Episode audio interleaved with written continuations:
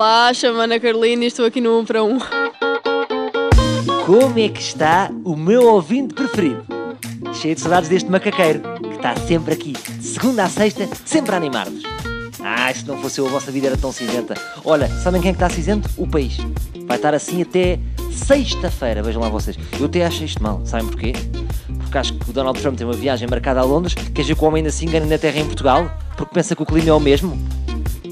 Ora, por falar em alertas laranjas, também quero fazer o meu alerta laranja. Mas não é sobre o tema, é sobre o facto das pessoas não lerem. Já ninguém lê. Nós ou estamos no Facebook, ou então estamos num sítio completamente diferente que é o Facebook. E às vezes, num ato de loucura, sabe onde é que nós estamos? No Instagram. Portanto, é assim. Eu olho para a televisão e já não vejo aquelas campanhas que haviam, lembra-se? Ler mais, com anúncios muito mal feitos. Não, já não existe isso. Portanto, eu fui para a rua e comecei a minha campanha Ler Mais. Carolina, deixa-me felicitar-te pelo teu batom preto. Obrigada. É assim que se chama. Castanho. Castanho. Dá-te um ar mais eh, maduro, é esse o objetivo? Não, só mesmo porque gosto. Mas achas que ar é que transmite teu? Não sei. A minha personalidade mesmo, ou a minha maneira de ser. Mais rebelde? Não, tipo, é normal, é o meu estado normal. Está normal, é isso? Sim, sim. portanto não consegui nada dessas perguntas. Pois. Tu achas eh, que o hábito de leitura é importante ou achas que. Não olhes para o meu bloquinho, atenção, não olhes para, para de olhar para o meu bloquinho. Ou achas que agora que existe Netflix, ler é uma coisa muito antiquada?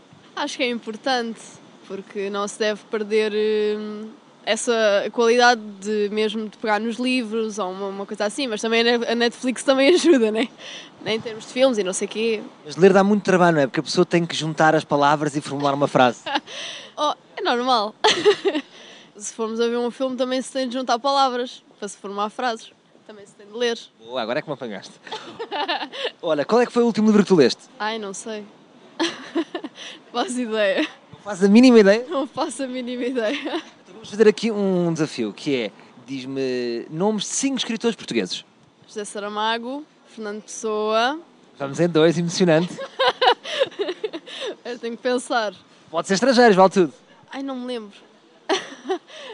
Pois eles comunicam mal, não é? Não há outdoors deles, não há, não há publicidade de escritores. Exato, não sei. Não me lembro.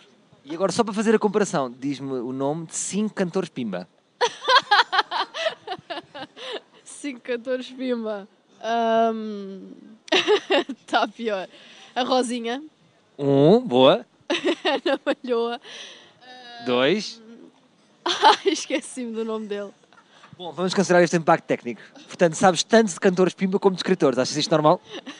Não. Tu, tu acaso tens alguma estante de livros? Ou se eu for lá, tem tipo um rinoceronte em madeira eh, no lugar dos livros? Nem um nem outro, não tenho nenhum. Ah, tenho uma caixa de livros, mas não os leio. Ok, só para fazer eh, vista, não é? Sim. Se eu, por exemplo, desse um livro no Natal, o que é que ficavas contente ou voltavas a embrulhar e davas a um tio afastado? Lia e ficava contente, claro. Então agora, para terminar este, este cenário, uma amiga, esta tua amiga que está aqui, como é que ela se chama? Regina, Regina, bom nome. É um nome vintage.